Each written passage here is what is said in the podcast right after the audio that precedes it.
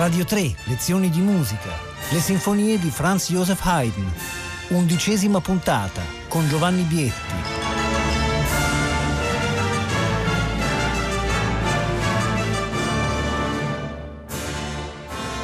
Buongiorno da Giovanni Bietti, benvenuti. Continuiamo la nostra serie di lezioni di musica dedicate alle sinfonie di Franz Joseph Haydn. Ci stiamo occupando in questi giorni delle cosiddette sinfonie Sturm und Drang, sinfonie di questo particolare, fertilissimo periodo creativo che va più o meno dalla metà degli anni 60 del Settecento ai primissimi anni degli anni 70.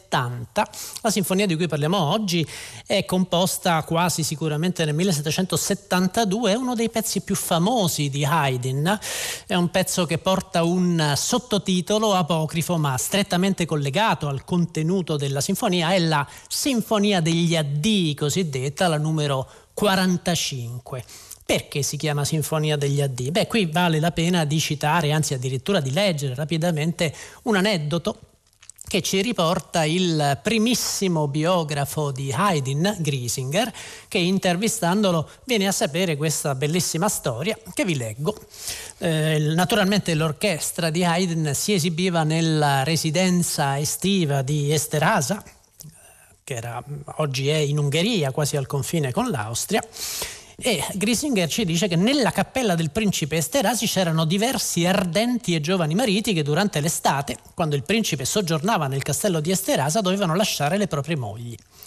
E una volta il principe volle prolungare questa, questa, questa, permanenza nella residenza estiva e, dice Grisinger, i teneri sposi sgomenti si appellarono a Haydn chiedendogli consiglio. Haydn ebbe l'idea di una sinfonia nella quale gli strumenti tacciono uno dopo l'altro. Questa sinfonia venne suonata alla prima occasione davanti al principe e ogni musicista aveva la consegna di spegnere il lume non appena avesse finito la propria parte, prendere musica e strumento e andarsene. E Grisinger termina dicendo i principi e i presenti compresero il senso della pantomima e il giorno seguente giunse l'ordine di partire da Esterasa. Quindi questa sinfonia in realtà è una ennesima dimostrazione del meraviglioso senso dell'umorismo di Haydn. Cioè vogliamo dimostrare al principe come eh, che, che, non siamo soddisfatti di restare qui. Benissimo, allora i musicisti, uno dopo l'altro, si alzano e se ne vanno e speriamo che lui capisca. Gli ultimi due musicisti a restare sulla scena, quindi prima di spegnere le loro candele, sono i due primi violini che erano Haydn e Luigi Tomasini. Quindi c'era proprio un messaggio diretto consegnato al principe che evidentemente comprese. Il principe aveva una grandissima stima del suo Kapellmeister di Haydn. Questa sinfonia quindi in qualche modo è una sinfonia ambigua. Abbiamo a che fare con lo stile drammatico dello Sturm und Drang, una sinfonia in modo minore, una volta di più, anzi è in una tonalità particolarissima perché è in...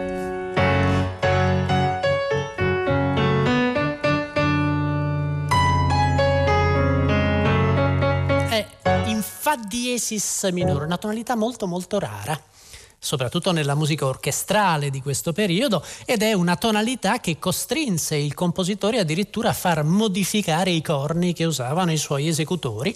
Eh, nel trio lo vedremo in modo particolare, il corno settecentesco non aveva come oggi pistoni, valvole, era un corno naturale, ma c'era la possibilità di modificare l'intonazione attraverso un particolare apparecchio che si chiama la ritorta. Attraverso le ritorte era possibile alzare e abbassare il suono. Haydn fece costruire appositamente le ritorte per permettere ai corni di suonare nel trio, di, nel minuetto di questa sinfonia, in fa diesis maggiore, una tonalità che non veniva praticamente mai utilizzata. E c'è chi sostiene che proprio la scelta di questa tonalità così particolare faccia parte dello scherzo, cioè Haydn voleva che i musicisti in qualche modo avessero difficoltà a suonare e quindi era un modo in più per convincere il principe a, a lasciarli partire, a lasciarli tornare. Fra gli aspetti più straordinari di questa sinfonia, che come capite è un pezzo particolarissimo, giustamente celeberrimo, c'è l'idea di collegare fra loro ciclicamente i movimenti. La sinfonia comincia in minore, finisce in maggiore ed è una particolarità in questo periodo. Molte delle sinfonie cosiddette Sturm und Drang cominciano e finiscono in minore, l'abbiamo visto la settimana scorsa parlando della numero 49, questa sinfonia invece comincia.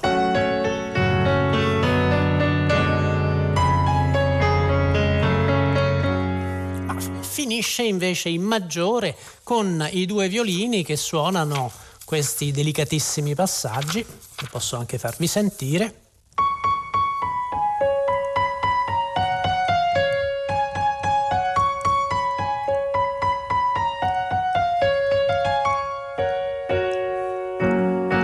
Finisce in maggiore, in Fa diesis maggiore per l'appunto, questa stranissima tonalità. Ora che c'è di particolare? C'è il fatto che questa dialettica fra maggiore e minore viene esplorata nel corso dell'intera sinfonia, in tutti i movimenti. Il primo movimento è un movimento tipicamente Sturm und Drang, comincia con la melodia dei violini che vi ho già, già fatto sentire, con questi ampi salti.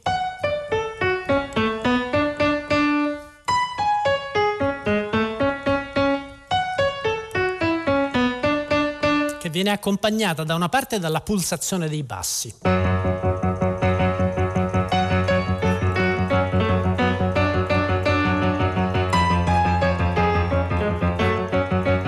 Questo senso di movimento, ma il, mo- il, senso di movimento è accentuato ulteriormente da ciò che suonano i secondi violini, che suonano un tessuto sincopato.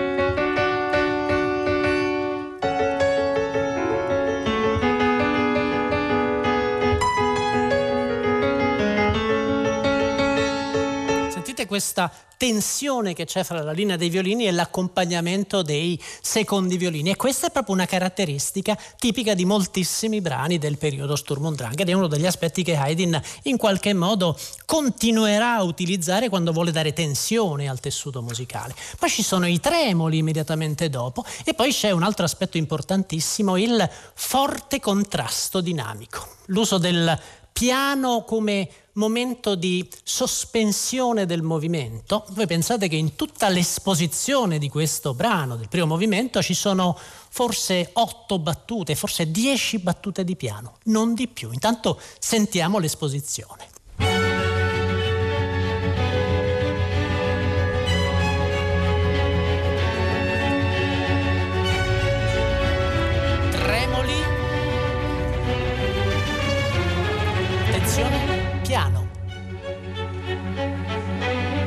Forte.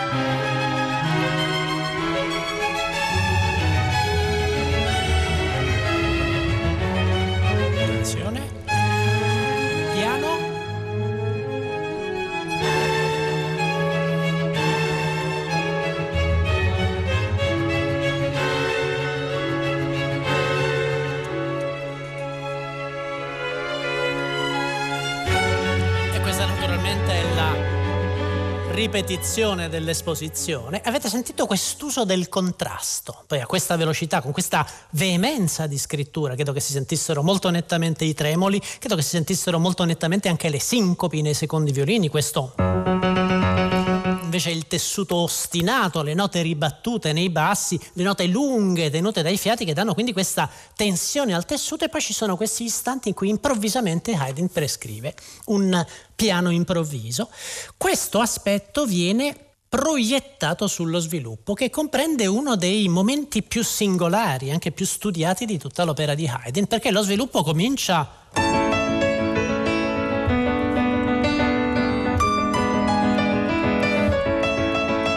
comincia sempre con il tessuto così agitato, con le sincopi, con i ribattuti, con questi ampi salti, poi improvvisamente arriviamo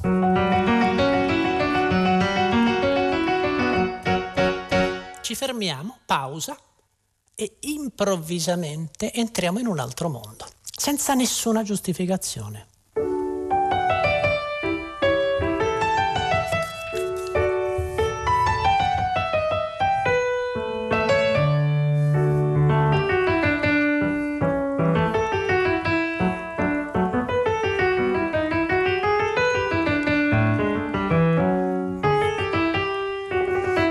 Improvvisamente entrasse un altro brano in modo maggiore, estremamente rilassato, piano, scrive Haydn, è tutto piano, è tutto rilassato, questi fraseggi estremamente regolari. E questo naturalmente dà la sensazione del, del, mondo completamente nuovo, contrastante che entra all'interno del brano. Poi, come sentiremo, questo episodio in maggiore, che ha una costruzione simmetrica, regolare, si interrompe improvvisamente e...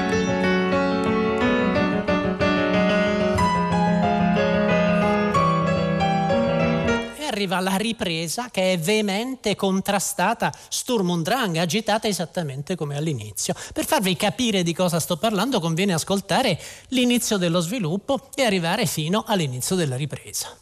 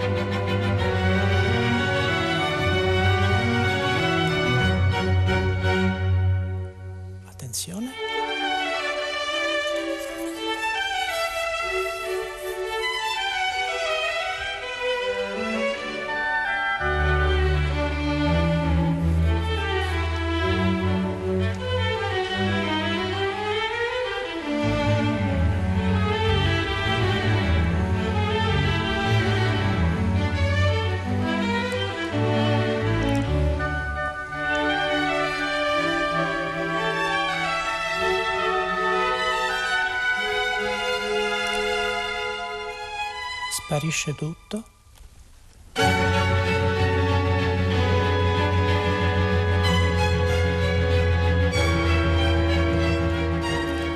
Possiamo sentire tutto il movimento, mi interessava però farvi sentire questo incredibile episodio in modo maggiore che arriva veramente dal nulla e che finisce nel nulla, non sappiamo da dove arrivi. È un gesto che appare totalmente incoerente nell'ambito del primo movimento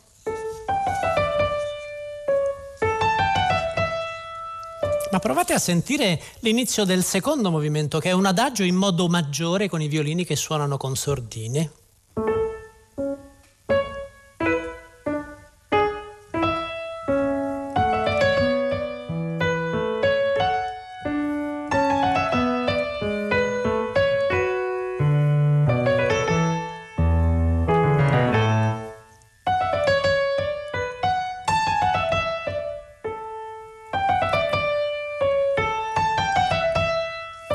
La parentela sottilissima, quindi il modo maggiore che arriva come un intruso, come un estraneo nel corso del primo movimento, nel secondo movimento comincia invece ad affermarsi. Basta sentire l'inizio, le primissime battute di questo movimento.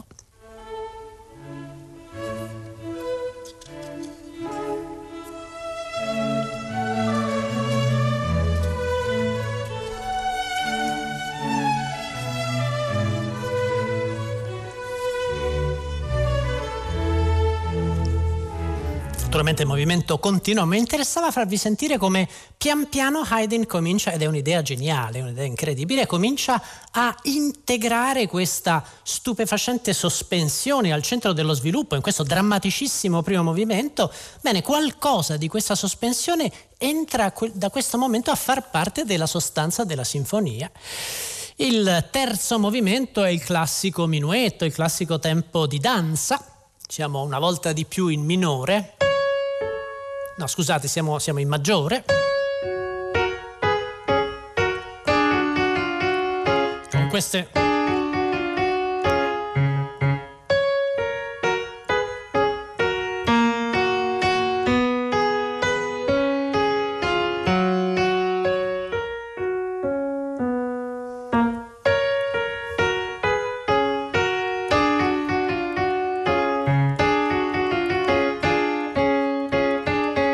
questa, con questa tensione interna. L'elemento forse più sorprendente di questo terzo movimento è il trio, il trio in cui per l'appunto Haydn fa suonare i corni in Fa diesis maggiore, quindi con le ritorte costruite appositamente.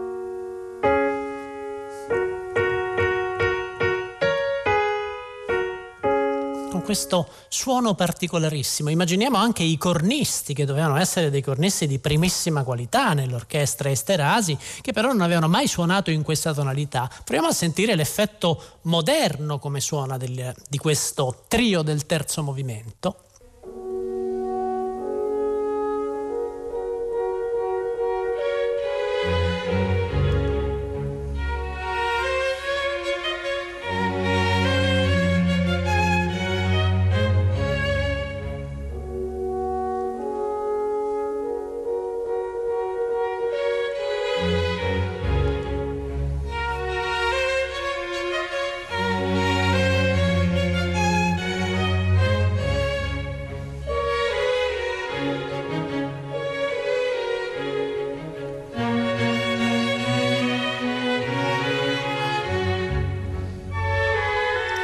Velatura in minore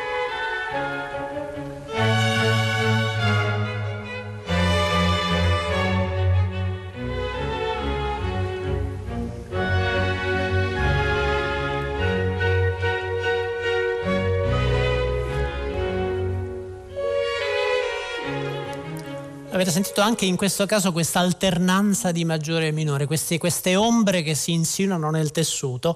Beh, immaginate con una sinfonia che è costruita in questo modo un primo movimento estremamente drammatico in modo minore con questa stupefacente, irrazionale parentesi in maggiore, un secondo movimento che sembra riprendere quell'atmosfera e distillarla, i violini che suonano con sordino, questo minuetto e trio con queste piccole dissonanze interne e questi corni quasi soavi.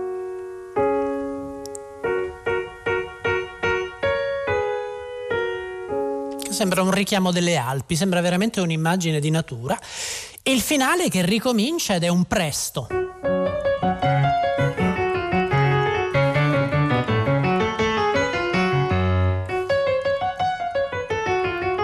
E torniamo al clima Sturm und Drang, ma l'aspetto più sorprendente in assoluto è questo finale, esattamente come è successo allo sviluppo del primo movimento, si interrompe improvvisamente e comincia un adagio in modo maggiore che riprende la tonalità del, del, secondo movimento, tra l'altro. Il jazz è talmente radicale che per alcuni commentatori questo quarto movimento della sinfonia sarebbe letteralmente diviso in due. In realtà Haydn scrive finale presto, quindi sono i canonici quattro movimenti, ma il finale è nettamente diviso in due e non c'è nessuna ripresa del presto di questo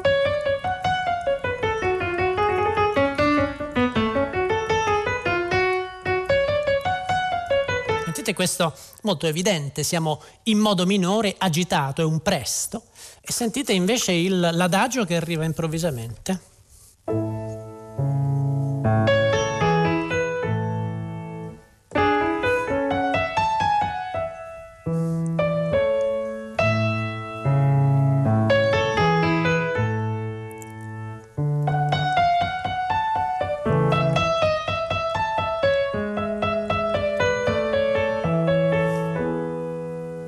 Il clima sereno che abbiamo sentito nel secondo movimento e che abbiamo sentito in quella sorprendente sospensione proprio nel mezzo, anzi alla fine dello sviluppo in realtà. Quindi che cosa vuol dire questo? Che nel, nel finale nell'intero finale, nel rapporto fra le due parti del finale, Haydn riproduce il rapporto fra le due parti dello sviluppo del primo movimento.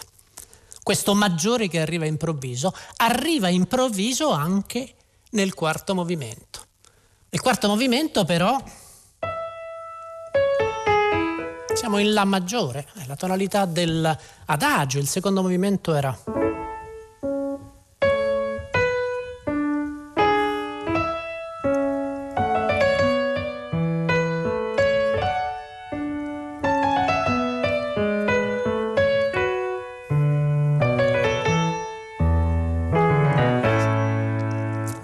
c'è una ripresa tematica, ma l'intento ciclico è molto evidente. Il rapporto fra il maggiore e il minore nel corso dell'intera sinfonia evolve, c'è un percorso interno. Il maggiore prende progressivamente più spazio, il minore invece progressivamente sparisce. Tutto questo naturalmente si fonde con l'intento programmatico, si, intende, si fonde con lo scherzo, con il messaggio criptico e spiritoso che Haydn vuole consegnare al principe Esterasi. Ma l'effetto è comunque un effetto di una novità dirompente, perché Haydn sta chiaramente ragionando sulle dimensioni complessive della sinfonia e mettendo in relazione fra loro i diversi movimenti. Nella puntata di domani vedremo la sinfonia numero 46 in cui lo stesso procedimento avviene in maniera perfino più chiara perché ci sono dei richiami tematici da un movimento all'altro e questo è un aspetto importantissimo perché qui siamo nel 1772. Beh, si dice normalmente che la nascita della sinfonia ciclica sia la quinta, la sesta sinfonia di Beethoven. In quel momento abbiamo a che fare, all'inizio dell'Ottocento, con, con, le grandi sinfonie di Beethoven, abbiamo a che fare con il pensiero ciclico, ma in questo caso invece il pensiero ciclico è già molto chiaramente presente. Ora, a questo punto naturalmente sarebbe bello farvi sentire tutto il finale, con questo presto veemente in modo minore e con l'improvviso irrompere di questo adagio in cui suona tutta l'orchestra e la partitura è assolutamente meravigliosa perché nel corso dell'adagio Haydn a un certo punto interrompe i pentagrammi. Il secondo oboe a un certo punto smette di suonare e Haydn cancella il pentagramma. Poi eh, sparisce il primo oboe, sparisce il corno, sparisce il fagotto, cominciano a sparire gli archi uno dopo l'altro, restano soltanto i due violini soli alla fine e guarda caso Haydn scrive con sordino, quindi ricollegandosi proprio deliberatamente alla sonorità del secondo movimento impossibile naturalmente evitare del tutto le interpretazioni programmatiche. Il maggiore sarebbe l'agognato altro mondo la casa dove sono le mogli dei musicisti che loro vogliono raggiungere, il minore sarebbe invece l'oppressione, il principe che in qualche modo li costringe a restare, ci sono state un'infinità di interpretazioni, in alcuni casi addirittura le interpretazioni sono state francamente un po', un po pacchiane, un po' semplicistiche, ma in ogni modo non c'è dubbio che qui abbiamo a che fare con una sinfonia particolarissima, un modo del tutto nuovo di pensare la composizione sinfonica. Ascoltiamo direi dalla ripresa del finale e poi riusciremo, spero, a sentire l'intero adagio conclusivo. Vi segnalo le uscite dei diversi strumenti.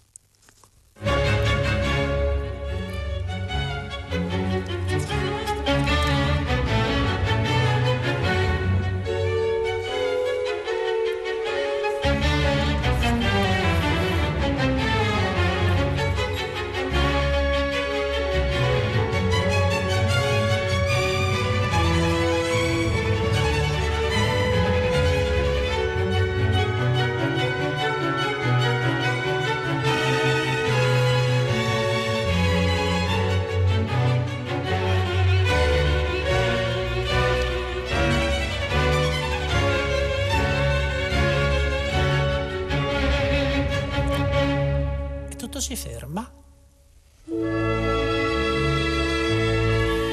Adagio, modo maggiore.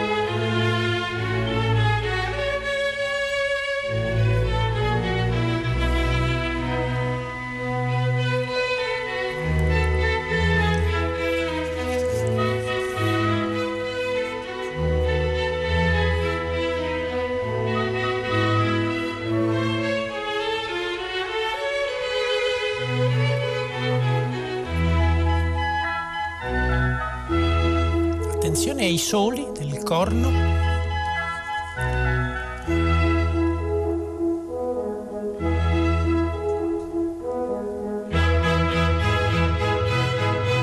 E qui escono il primo oboe e il corno.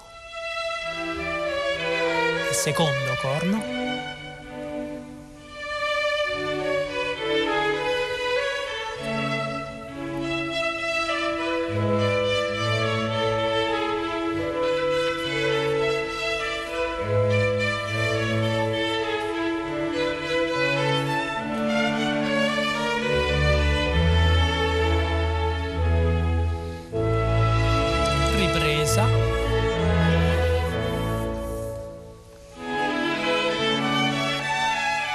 Ultima frase del fagotto che poi esce.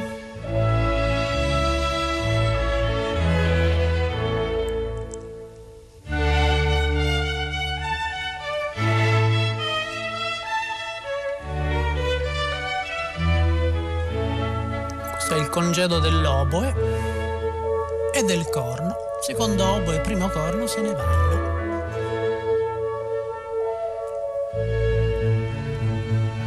Restano solo gli archi.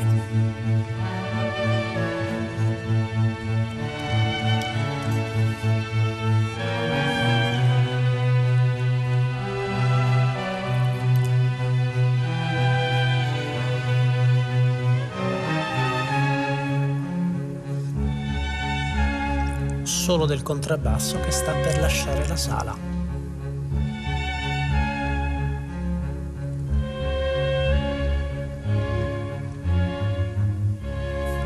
Esce il contrabbasso e siamo in Fa diesis maggiore.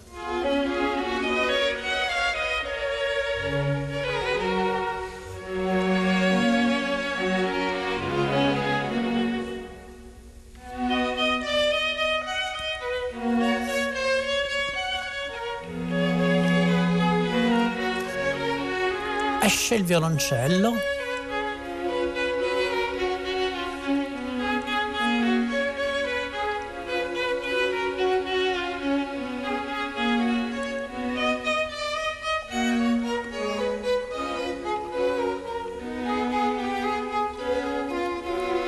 solo due violini con sordino e le viole.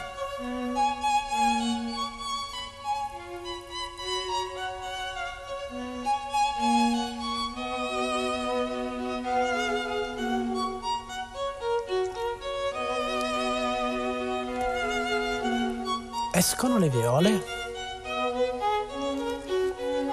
Restano solo Haydn e l'altro primo violino, Tomasini.